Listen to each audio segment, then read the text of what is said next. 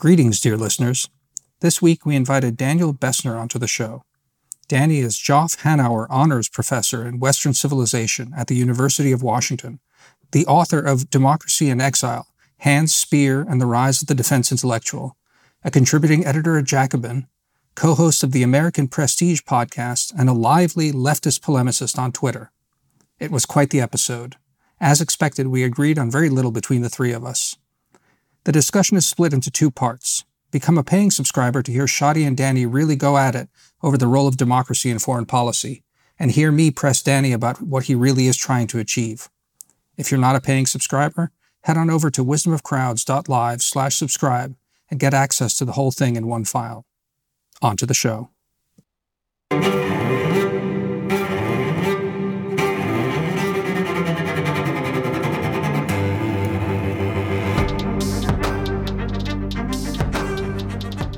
So one of the reasons I'm excited about this is because um, Danny, we um, I feel like you're my Twitter friend, and we've like DM'd over the years, and I feel like I know you, but it turns out I don't know you, and I've never met you in person.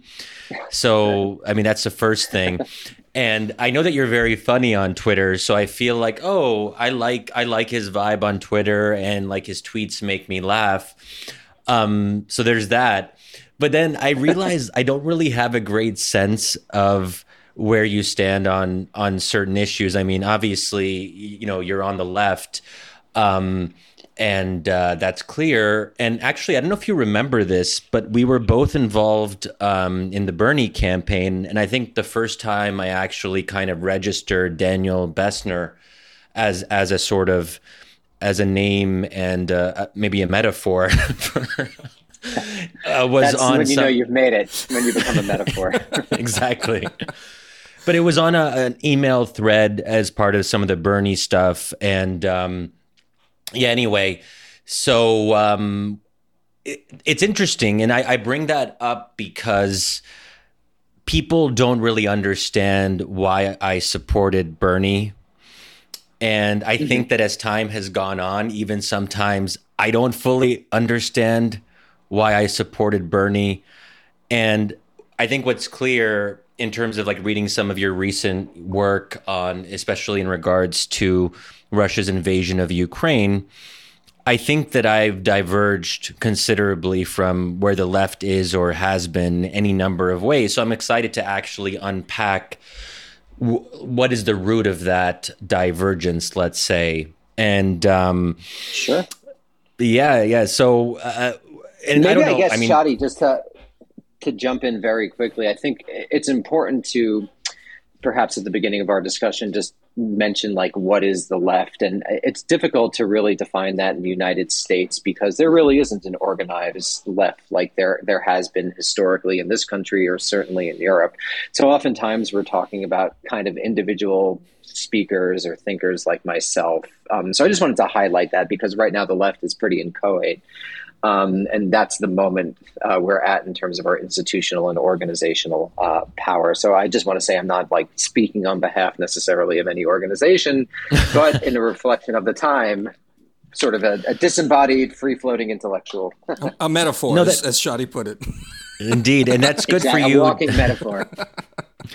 and that's good for you to to clarify. And I and I, I don't want to. And I, I really do mean this. I think that our listeners should know that you are, at least from my perspective, one of the most um, important and influential young left intellectuals talking about foreign policy today. So anyone who wants to engage in these debates, you know, from my perspective, there's two names in the relatively younger crowd. I actually don't know how old you are, but I assume that we're both millennials. Damir, sadly yes, yes. is not a millennial. he's an he's an older person. grizzled Gen Z or I was something. born in '84. Yeah. Yeah. okay, so I was born in '83, so I had that sense that we're of the same generation, the generation that. Yeah. Sort of came to fruition after 9 11. 9 11 happened my freshman year of undergrad and, and so on. But those two names are basically you and, and Samuel Moyn, who I think are just essential reading when it comes to thinking about what a progressive foreign policy might look like. Um, so that's the nice thing that I can say. no, no, I mean, um, but how about this? Maybe no, just no, to kind let's, of, let's um, yeah, yeah, just to orient us, uh, orient our listeners because they may not be aware. If you had to just sort of articulate your vision and framework on U.S. foreign policy, especially now in light of recent developments this is you know in some ways i would say a hinge point or at least for some people it is i mean i've i've become more hawkish since and i was already kind of hawkish um, since you know since the Ru- russia's invasion of ukraine so i think some people are moving in that direction but it seems to me that you're kind of holding the fort and saying that hey there is still a kind of leftist anti-imperialist um, position that is moral and principled and worth defending. So maybe just lay it out where where you stand now um, and how you're thinking about sure. these different topics. Sure, I'll try to do um, my best, and, and, then we can dive into specific topics yeah. as you guys want. But essentially, um, I, I, try to adopt a historically informed approach to, to U.S. foreign policy, and particularly the era of uh, American hegemony that began after World War II, uh, when the United States, um, I think, really emerged as the world's uh, superpower.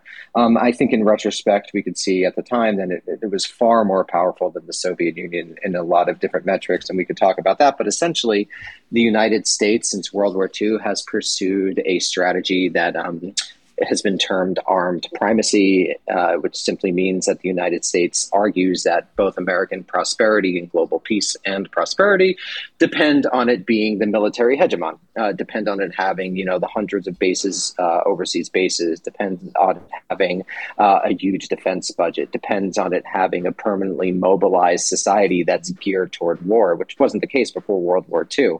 And if you actually go back to the late 1940s and read what a lot of elites were saying, they were basically making the case for this type of permanent mobilization that that us three have lived with our entire lives. Um, and based on a historical reading of what primacy has actually meant for the world, you know, the various coups, the various wars, both uh, before and after the Cold War ended, um, I think that U.S. Uh, military hegemony has not been on balance a great thing, uh, particularly when we move our gaze outside what I call the core, the North Atlantic core of effectively Western Europe and the United States and, and Canada. But when you move toward the global South, I think you see that that dollar hegemony, U.S. military hegemony, hasn't been that good uh, for most people, uh, and and therefore uh, the, the type of world I want to build. And I guess philosophically, I'm a secular humanist. I think all human lives are of equal value, regardless of what your citizenship is. I, will depend on the United States first restraining its power, you know, or um, associated with the Quincy Institute for Responsible Statecraft, which embraces restraint, but but ultimately reducing its power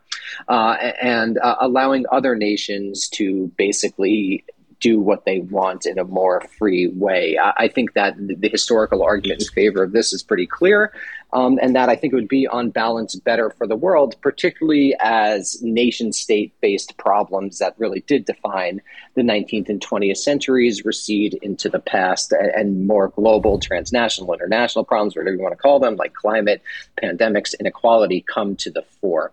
Um, and I, if you're talking about current politics, I think um, Ukraine, the Russian invasion of Ukraine, is, is a gift to the American military industrial complex, uh, where it essentially allows a type of return to Cold War logic, a, a return to a, securitized and militarized logic of America sending arms abroad, uh, of people making a lot of money off of these arms, of an entire techno scientific structure in Washington, D.C., um, uh, basically getting itself into a, a, its former comfortable position of advocating for the U.S. to quote unquote do something abroad. Um, and so, what I try to do is argue and militate against that, that on balance, even if there are difficult short term decisions to be made, it would be better for most people, both in this country and the world, if the United States did far less abroad.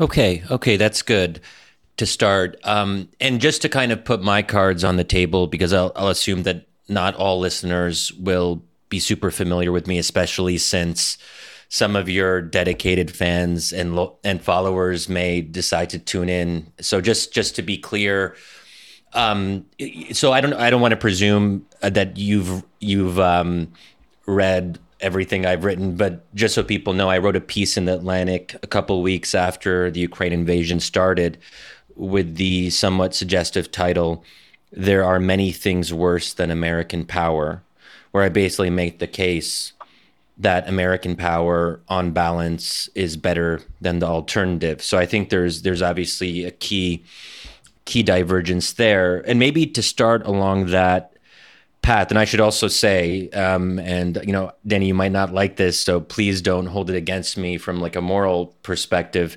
That I I might haven't put out the full argument, but I have definitely said on podcasts and tweeted that I am now open to increasing our military budget where I wouldn't have been previously. In that sense, I've been quote unquote radicalized. So perhaps I'm part of the very problem that you're pointing to that um, I'm sort of feeding into what might become you know an increase in the, the, the military industrial complex, the return of that kind of mentality, and so on.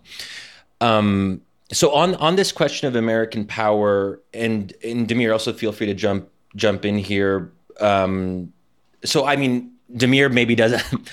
I don't want to speak for Damir. Damir maybe well, isn't as concerned. Well, yeah, I mean, I, I, guess I guess if we're like laying out our, our priors, I mean, I, yes. I, I, I think it's it's probably just as well that I say, um, you know, I I anticipate that this conversation will be you guys talking about what is good, um, and I'm and I'm less worried about that, and I I, I Danny, I sort of want to talk to you about that, about the priors and how that works out. Uh, because I don't sure. know, I, I guess I, I, I, come at it from a you know much more Slavic and tragic sort of view, and I you know yes, be, would be keen to where, talk. Where you stand is where you sit. yeah, exactly, exactly. So so I mean you know I, I, think there's a there's a conversation to be had there as well. Uh, but Shadi, go ahead, make your point about about uh, about the good in any case here and your your arguments because yeah, I think so there's a lot to do there so I think where we where we do overlap, and also we had um, Glenn Greenwald on, um, you know, at the start of at the start of the war as well, and that was interesting. But I respect Glenn, and that's why we've had him on the show twice, um, to some people's um, dismay. but um, so where I overlap with Glenn, and, and I think you as well, is um, I think that the U.S. has a pretty horrific record in its foreign policy, particularly as it relates to the Middle East. And um, you know, as someone Latin America my, hasn't been so great either. yeah, yeah, that is true. So I was about to say too that during the Cold War, obviously, in terms of trying to overthrow various regimes, and um, Chile being or NAFTA. Suppose, NAFTA hasn't been so kind to Latin America either. That's post Cold War. Okay, uh, so I don't. I'll let you go. I'll let you go. Sorry. No, but you lost Sorry. me a little bit there. So I'm not as economically oriented, and we can get to that because I think that's a big part of your argument. I'm sort of agnostic on things like NAFTA, and I don't claim to be an expert one way or the other. But um, yeah, so here's what I would say: We've done a lot of bad things in the Middle East, in Latin America, in a particular period and to some degrees to this very day and maybe that's also an issue of debate but um, but you say so. I'll, I'll, just bring up something that you said in your conversation with Glenn Loury, which we'll include a link to. It's very, very interesting, and I, I love your dialogues with Glenn on his podcast. It's just a model of principled disagreement and laying out one's priors and so forth. But one maybe more specific point is you said that Russia probably wouldn't have invaded Ukraine in the early 2000s or in the 1990s, it's only it was only willing and able to invade Ukraine because US power has declined in relative terms.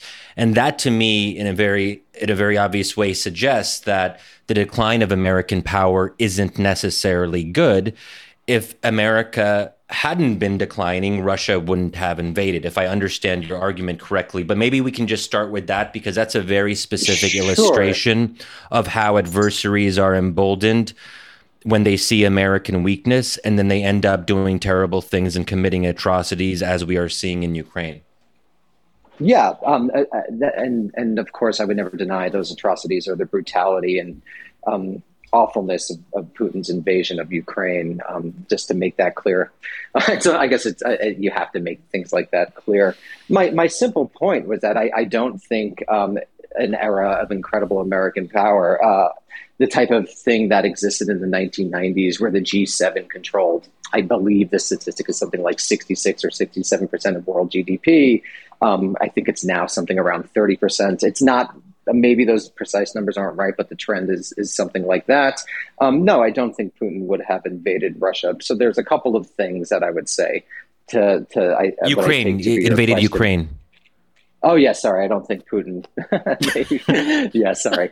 Putin would have invaded uh, Ukraine. Russia would have invaded Ukraine, uh, and I think there's a couple of things I would say. Um, First is that th- there's just the empirical question of whether the type of power that the United States had in 1945 and 1991 is ever going to be seen again in world history. I would argue that those are, were very unique circumstances. In 1945, effectively, the most developed countries um, had been ruined in war. And in 1991, the United States' closest peer competitor effectively disappeared from the scene overnight, uh, allowing the United States to have an enormous amount of power that that I don't think we'll see something like that happen happen again in the future, in the near future, in the predictable future, roughly predictable. Nothing's predictable, but I think everyone, I hope everyone will take what I mean in, in the future. So there's that, just that. I don't think it's really possible again. So in some sense, I view that argument as tilting at windmills. Um, but again, it also depends on what um, time frame you're adopting.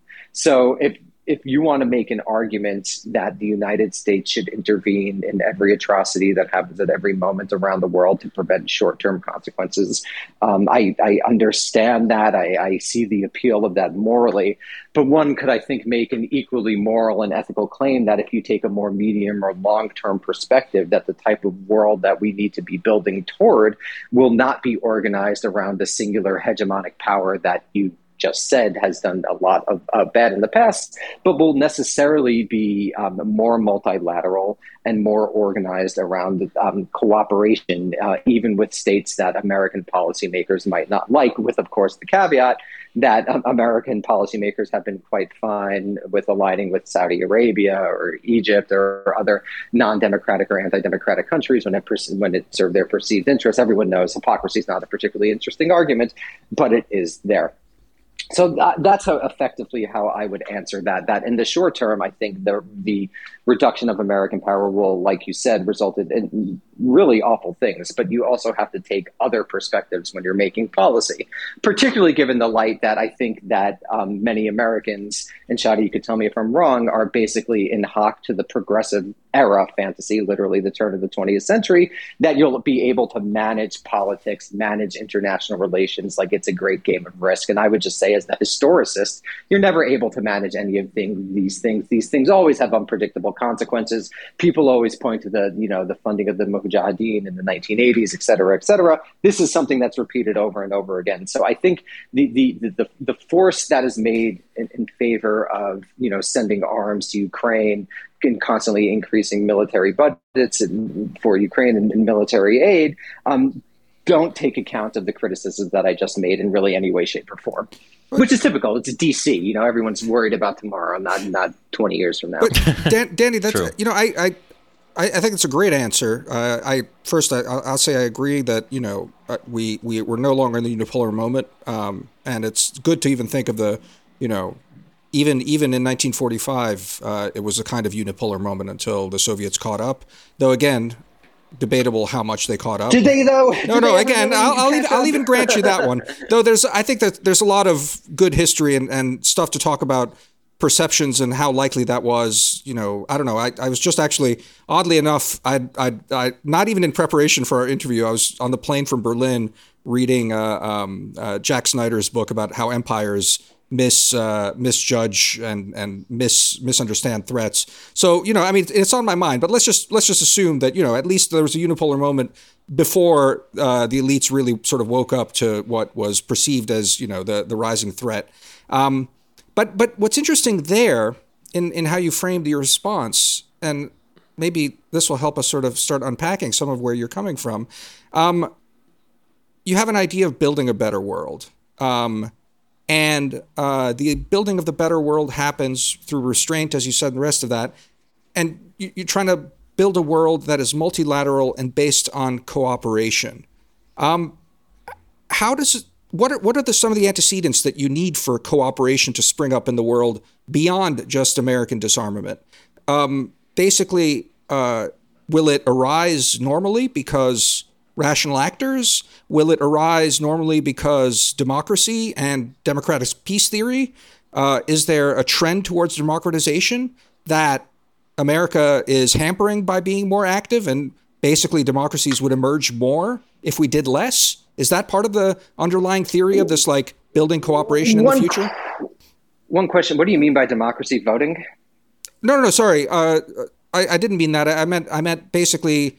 I was sort of giving you what I was trying to brainstorm. What you meant by cooperation in the world? Will it come out from just states, be they democratic or non-democratic, uh, rationally behaving and and finding ways through institutions to co- to cooperate, or is it that uh, there's a process of democratization that will overcome the world and then democracies are better able to cooperate. I I, I don't understand this I, I mean, notion of a cooperative think, world. Yeah. I, I mean, so I would ask you what your priors are because it sounds to me like your priors are realism um, and sort of. Do you have a degree in political science? No, I'm a total dilettante. I have a I have a master's in you know something politically sciencey, but no, I don't have a I don't have. Right, a, right. So I mean, I would just say that a lot of. I mean, like I, I, I, would say that just fundamentally, it sounds like a lot of the categories you're working with are, are these categories that were developed between the 1930s and the 1960s to explain international relations. Sure. And they assume things like states are going to naturally expand, and and that states will naturally fill power vacuums, and every state is ultimately bent on world hegemony because I think people, literally the people who developed how we think about international relations, people like Hans Morgenthau, you know, people like Arnold Wolfers, people like John Herz, were essentially universalizing um, the experience in particular of the 1930s and the first half of the 20th century, making them laws of international relations. Um, so I would just say that a, a, lot of the ways we talk about international relations, I just fundamentally think we have to uh, adopt a more historical approach to them, and that like the the power vacuum is I think a very clear one. The idea that like the Mearsheimer idea that states mechanistically expand because everyone's concerned with survival is I think a historical. Um, so I, I don't have like a one two three step plan. But I guess my theory of the case is that unite, that things are better worked out by people who actually have stakes in the regions in which they are, um, so that you know people are best uh, things are best worked out by by countries that are actually in East Asia or actually in Latin America or actually in the Middle East. And when you have a power, an imperial power like the United States coming in from outside, it prevents us effectively organic developments on the ground to proceed as they do. I don't have a theory of democratization. Mm-hmm. I would also question, like, what do you actually mean by democracy? Because I would say in the United States, we have a very minimal understanding of what democracy is, which again emerges from a political theory that is actually quite skeptical of public opinion. And we have actually created a state in this country, like the national security state, that effectively prevents ordinary people from actually exerting an influence on politics. So I certainly don't have a theory of democratization, but I guess I do have a philosophy where countries should be able to decide um, what type of political regime they want to live under. I mean, and it shouldn't be up to the United States to decide whether that is or is not legitimate. Well, so you know, I mean, again, I'll I'll I'll let Shadi handle the democracy stuff. I am I am deeply agnostic about it. I'm not like a a democracy person. I was just sort of teeing it up there for Shadi to go at it with you. But, uh, you know, and yes, I am generally sort of a realist, but unlike a restrainer, I'm much more of an offensive realist, is really when it comes down to all of this. So, you know, yeah, you, you, nailed me pretty quickly and easily on that. But the question is then on the localism, um, you know, and I again, I, I'm I'm a big fan of this approach that you champion of of going at these things historically. But the question always becomes in any situation compared to what, and as you said, in, in, under what time frame. So you know, take yeah, sure. take Ukraine, so think... take Ukraine for example. Let me just push you on that uh-huh. because it's a it's a sure. you know it's a localized conflict. It's actually a conflict that goes back, uh, you know. Uh, to the time of the Polish-Lithuanian uh, Empire sure, and, the ninth Russia. century. yeah, no, I mean you can you can take it all the way back and and and all sorts of uh, contingencies and, and local things. And, you know, war is one of these things that, that persists in, in the settling of these sorts of things. So again, it's, it's my, my, my, my press to you is, is maybe you're not optimistic. Maybe I just misread when you say build a better world around cooperation, but where's this, where's that come from? Again, again, you don't have to have a full theory of it, but if I scope out and try and look out, you know, the grander sweep of history, doesn't necessarily fill me with any kind of optimism with a lack so of what hegemony. What have people fought over? Hmm. What have people fought over traditionally? Land, that, women, land. I think less so. Uh, the, uh, so I would say that religion, ideology. Yeah, that's true. Um, I would say that's usually not a the major cause, but that reveals my Marxism. I would say that's usually a superstructural cause. Sometimes there are, I mean, let's like, so let's go back to like the Crusades, right? That's like the classic like ideology drives war thing. I mean, I, I think there's been a lot of compelling scholarship to argue that it actually had to do with like land distribution and things along those lines. So I guess my also first principle is I don't think ideology is actually a crucial driver of of war. Like fundamentally, it is a it is in one of the factors in there. But you know, historians have to rank causal hierarchies. I, I would not generally put it at the top. I don't think that's why the United States fought the Cold War. For instance, I think that was far more about American uh, the search for American primacy. Um, but I would say, and and you know, this is this is something that is still being worked out in, in in discussions like this. Is I don't think people need to fight over land in quite the same way as a whole. I'm not saying that this will never happen, but I don't think that wealth and things like that are as linked to land because of things like the Green Revolution, which essentially allowed us to pack a ton of calories into food you know, I think people fought over things like that. I think you'll see a lot of war right now due to climate change and access over water resources. You're going to see a lot of that. But then, then the argument is, then, then why are we talking about Ukraine when we should be talking about this global system? So I, I would say that the reasons that people go to war, um, even though there are historical, you know, trends, absolutely, is that the experience of industrialization is fundamentally different than like the, the, the, what the Delian League was doing in Thucydides or something like that. And we need to take a more historical approach, not only in examining antecedents, but in examining what changed. So both continuities and change. Mm. Okay. So, well, first of all, I do appreciate, Danny, that you basically just called out Damir for reading Dead Old White Men who were alive from 1930 to 1960. That's all I do. These are the people I study. I yeah. mean, I know I know them better than anything. I've read everything these people have ever written, and they're brilliant. You wrote a book about one of them. I wrote a book about one of them, but they're the the, the, the universalizing of the 1930s is just what has happened in American IR thinking, and is just not accurate. China is not Nazi Germany. The Soviet Union was not Nazi Germany. Uh, interesting. Okay, we're gonna have to unpack that too. I'm gonna add that to our list. This okay. list is growing, Shadi. We're gonna be here for weeks. Go on. Okay, okay. Um, I'm gonna try my best to get to the what I think is maybe part of the heart of the matter. Um, well, first of all, I should say that um, it's interesting that you take issue with a minimalistic conception of democracy. I mean, that's very much my position and i have a book coming out where i basically lay out democratic what i call democratic minimalism as an organizing principle for our foreign policy. Um, but that's a that's a different story and maybe that's time that's a subject for another debate. But so okay.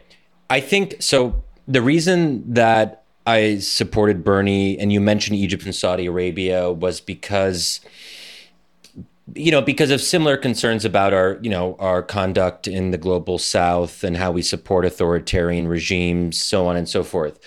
But I think that you can start from that premise and come to two different conclusions. I think your conclusion is to say that it's better for the US to just stop being involved, to stop intervening, because wherever we do, we make things worse. The empirical historical record suggests that, you know, that that's that tends to be what happens, right?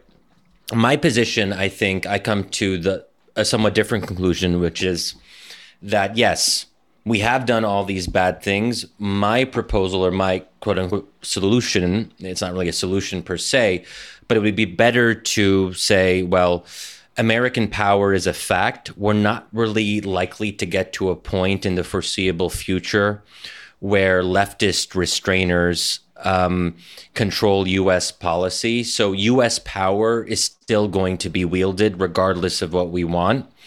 I would much rather wield that power in the service of our ideals and close the gap between our rhetoric and our actual policy. So, in other words, I would like us to get aggressive with countries like Saudi Arabia and Egypt and use our leverage. And so, for example, the fact that Saudi Arabia's military can't run without US logistical support, maintenance, spare parts, and so forth. I would like us to basically say to the Saudis listen, if you want to continue getting advanced weaponry from the US, if you want to continue having this US security umbrella, then you have to get your shit together and stop and stop exacerbating a humanitarian catastrophe in Yemen, stop supporting um, authoritarian regimes across the region. Um, and the list is actually why not just not give them the weapons? Well, so but if we're but if we're giving, yeah, I'm I'm actually fine with that, but there has to be a reason that we're not giving. So we're currently giving them these weapons, right? I would like to tell them like we're, we're not feeling comfortable with this relationship. You're doing a lot of terrible things with the weaponry that we give you. So we have to reassess our relationship. And this is these are the benchmarks that are important to us. Some of them have to do with our values and the fact that Saudi Arabia is working against American values throughout the Middle East and beyond. And also I would argue against our interests. I mean when when the Saudi crown prince kidnaps a Lebanese prime minister, I would like to humbly suggest that that is not just against our values, but also against American strategic interests in the Middle East. Because I don't think it's realistic to go from where we are now to completely cutting off all military support. There are steps in between. And but, but I think why? that if I mean, we, have, we didn't leverage, have an SEC. we didn't have an SEC in 1931. We had one in 1933. I, I don't know. I just don't buy this realism argument. That's just for. I mean, no, but, I, I don't have to make a career in DC. So, like, I think that's a lot of it is like this sort of career incentives of Washington D.C. force one to to make arguments about realism, but everything's realistic. We control our own but, history. But, okay, but I'm definitely. I'm the last thing I am is a realist. Like, I'm very much an and. I mean uh, like I'm kind of like an ideologue on foreign policy. So let me just so I basically think that we should be using our leverage with Saudi Arabia to punish them if they don't open up their political system, if they don't if they don't stop doing things that are morally abhorrent. And I don't think a realist would feel very sympathetic to this idea of let's. No, I, let's I, wasn't using realism in the IR sense. I was using realism in, in just like the common sense, like who decides what's politically okay. real. I mean, it seems like oh, oh very oh, okay. easy not to give Saudi weapons. Yeah. That seems like a very but, okay. easy thing unless you don't want the military industrial complex to be pissed off. And then we get into a discussion of the American political economy. I mean, okay, okay. Well, yeah, well here, here's okay. let me let me let me frame it a different way because I think it's a it's a good point, Shadi. Like, well, why do we need to have any influence in the Middle East? Why not just be like, you get no weapons, go fend for yourself, Saudis? What are the interests? We don't need to be influenced in the Middle East. We should absolutely have spent the last 70 years investing in alternative energy. That's the best Middle Eastern policy. Okay, okay, maybe I'm misunderstanding, but I don't see any plausible scenario where the US decides to basically stop everything it has been doing in the Middle East because there are interests that are implicated. And and um, you could say the same about agree- slavery or the New Deal or any other huge shift in America. America is actually interesting because more more than other North Atlantic countries, we actually do make gigantic shifts. It's like, oh, now there, there's no welfare state. Now there's a welfare state. We had slavery. Now we don't have slavery. I think that's actually unique to America. Other countries are a bit different. But like, if, if you start making it realistic and treating it like it's realistic in the common sense sense of the term, I don't see why we just need to stop. We could just stop giving them weapons what the hell do we need to give Saudi Arabia? Okay, but you would need you would need to have a con- you would need Congress to be on board with that. I just don't see how that happens in terms of the legislative so, right. so then we process. get to the domestic political economy, right? And the, and then this is the whole problem. This is like the, the inequalities engendered by a capitalist nation state and then I, I, agree ultimately i don't think that's going away anytime soon.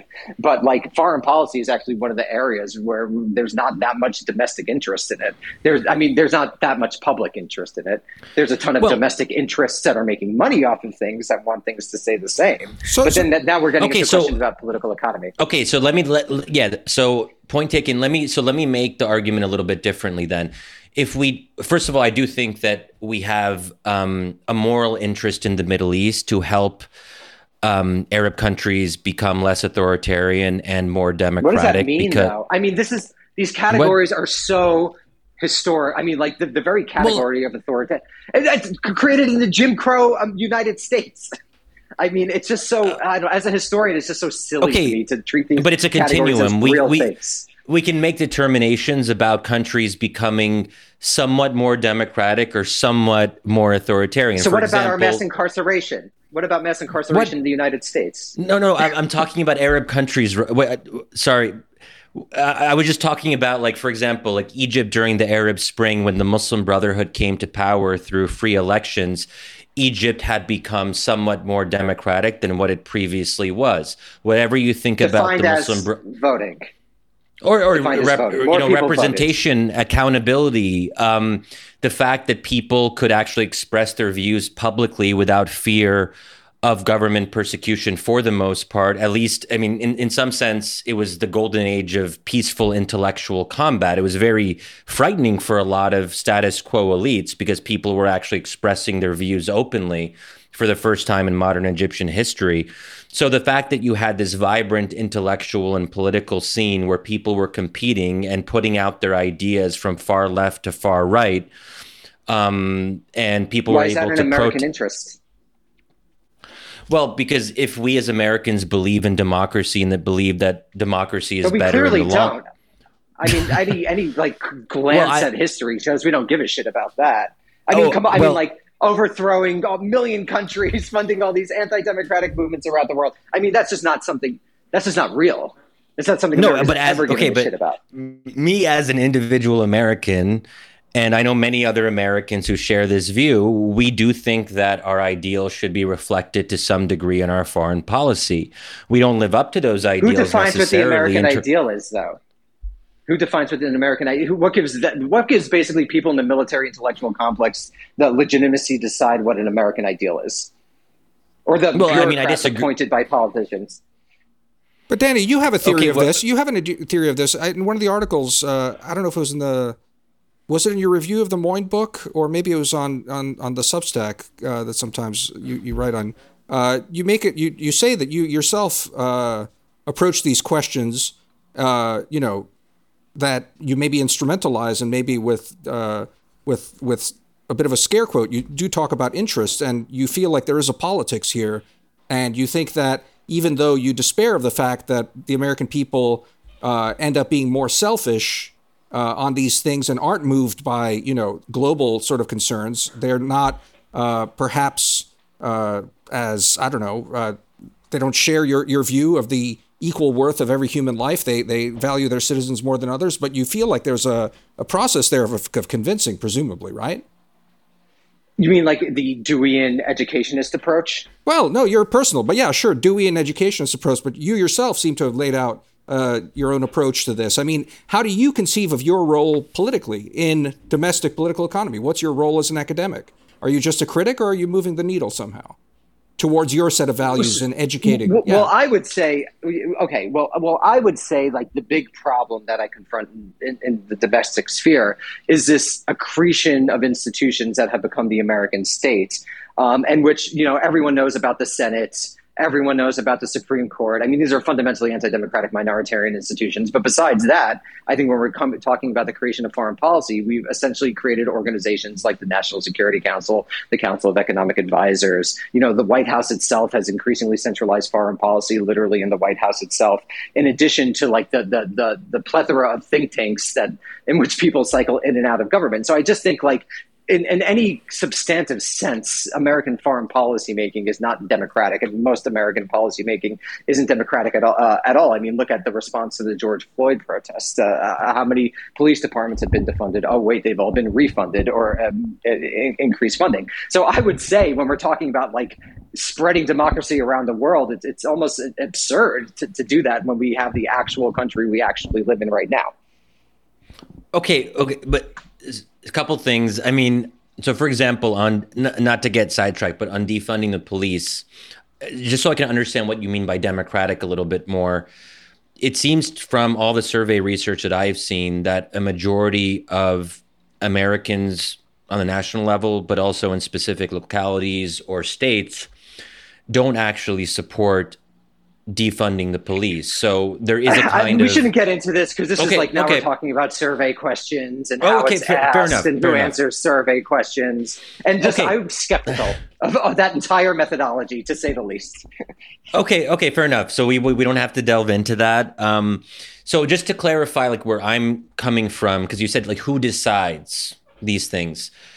Uh, I first of all don't consider myself part of the military policy complex. The the, the prospect that a Biden administration would consider someone like me for a position. It's never something that, as far as I can tell, is or will be plausible. And um, and also the fact that I didn't care enough about that to kind of be part of one of the Biden working groups, even after you know. So I yeah, I same. supported I said no thanks.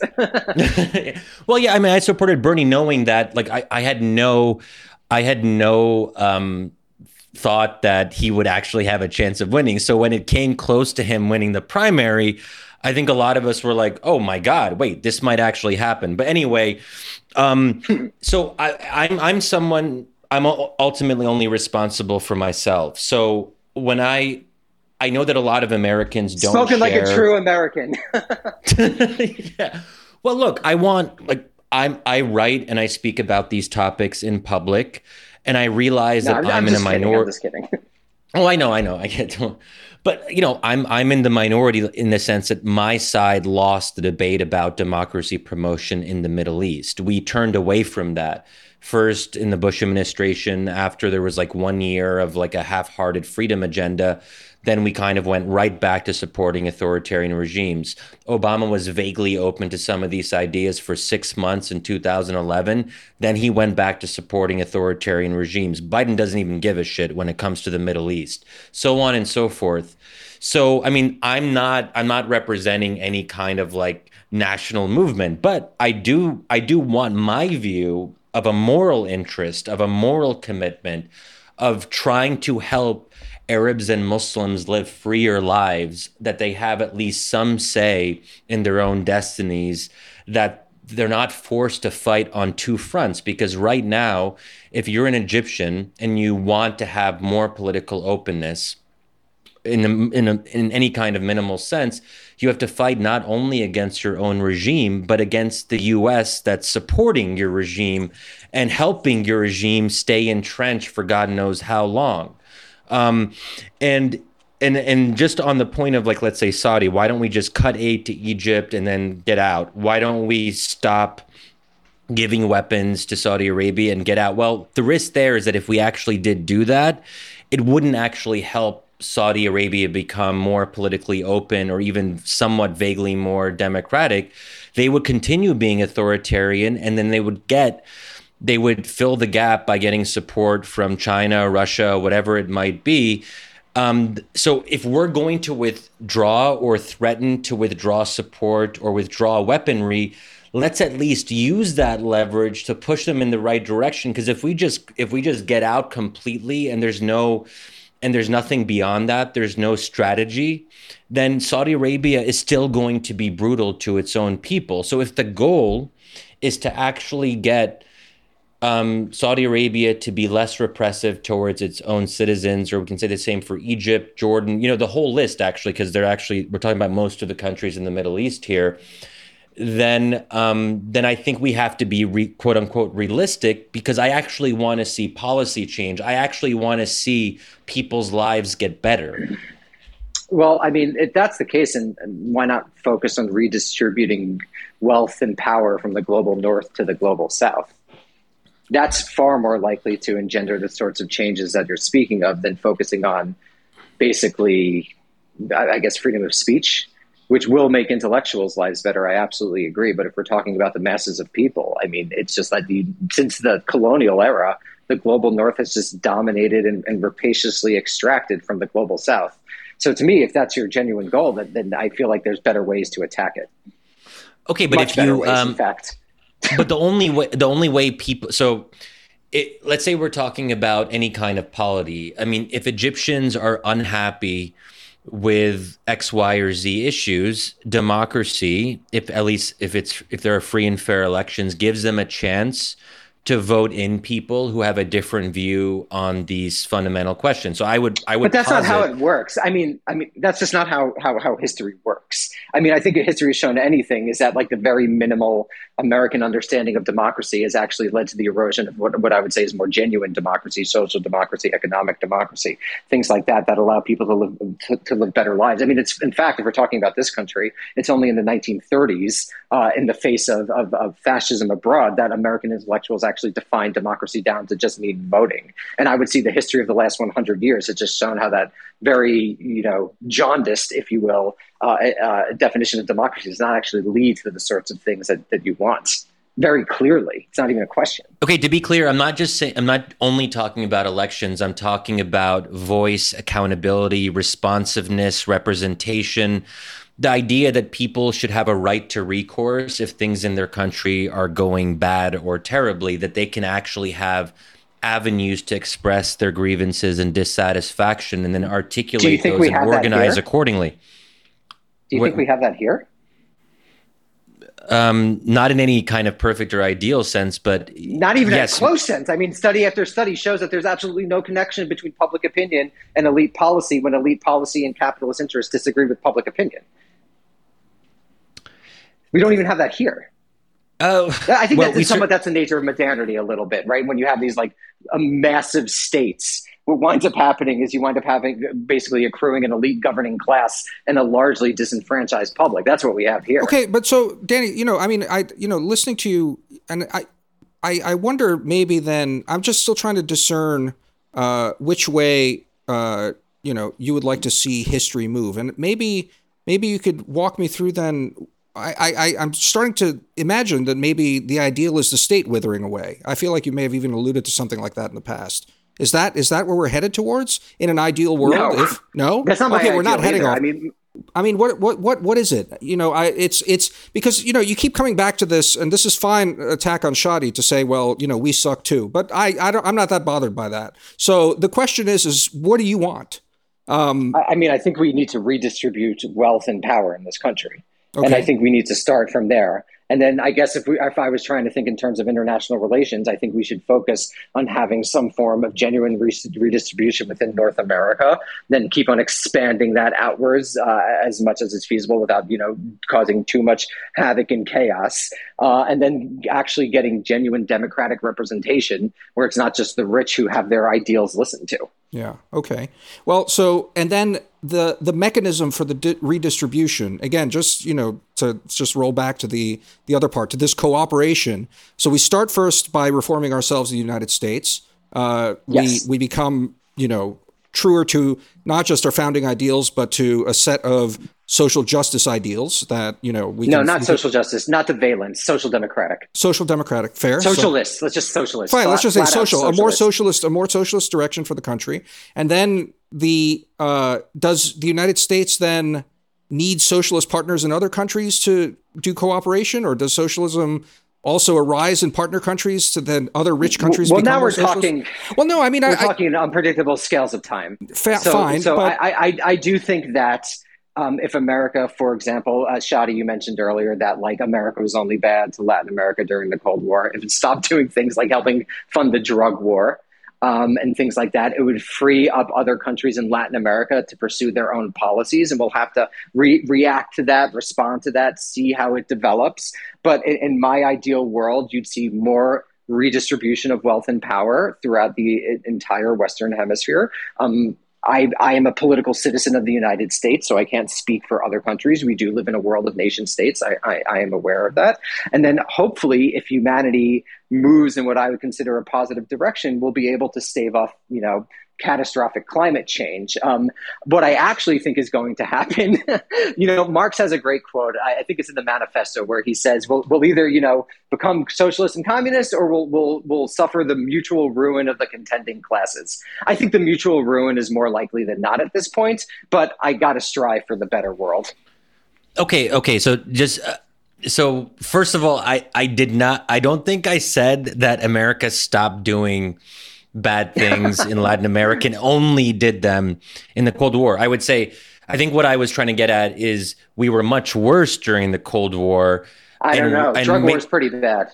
okay, but I mean, just in terms of overthrowing regimes, at least we did help some democratic transitions in places like Peru, Argentina, Brazil in the mid to late 80s we got you know we got around to putting pressure on some of our former authoritarian allies We've also did some of that in asia with south korea and the philippines i, I just mean that there was a trajectory where if we look at a continuum we did improve in terms of putting pressure on authoritarian regimes. But we don't have to get into all the specifics. I just want to clarify like what I meant by that.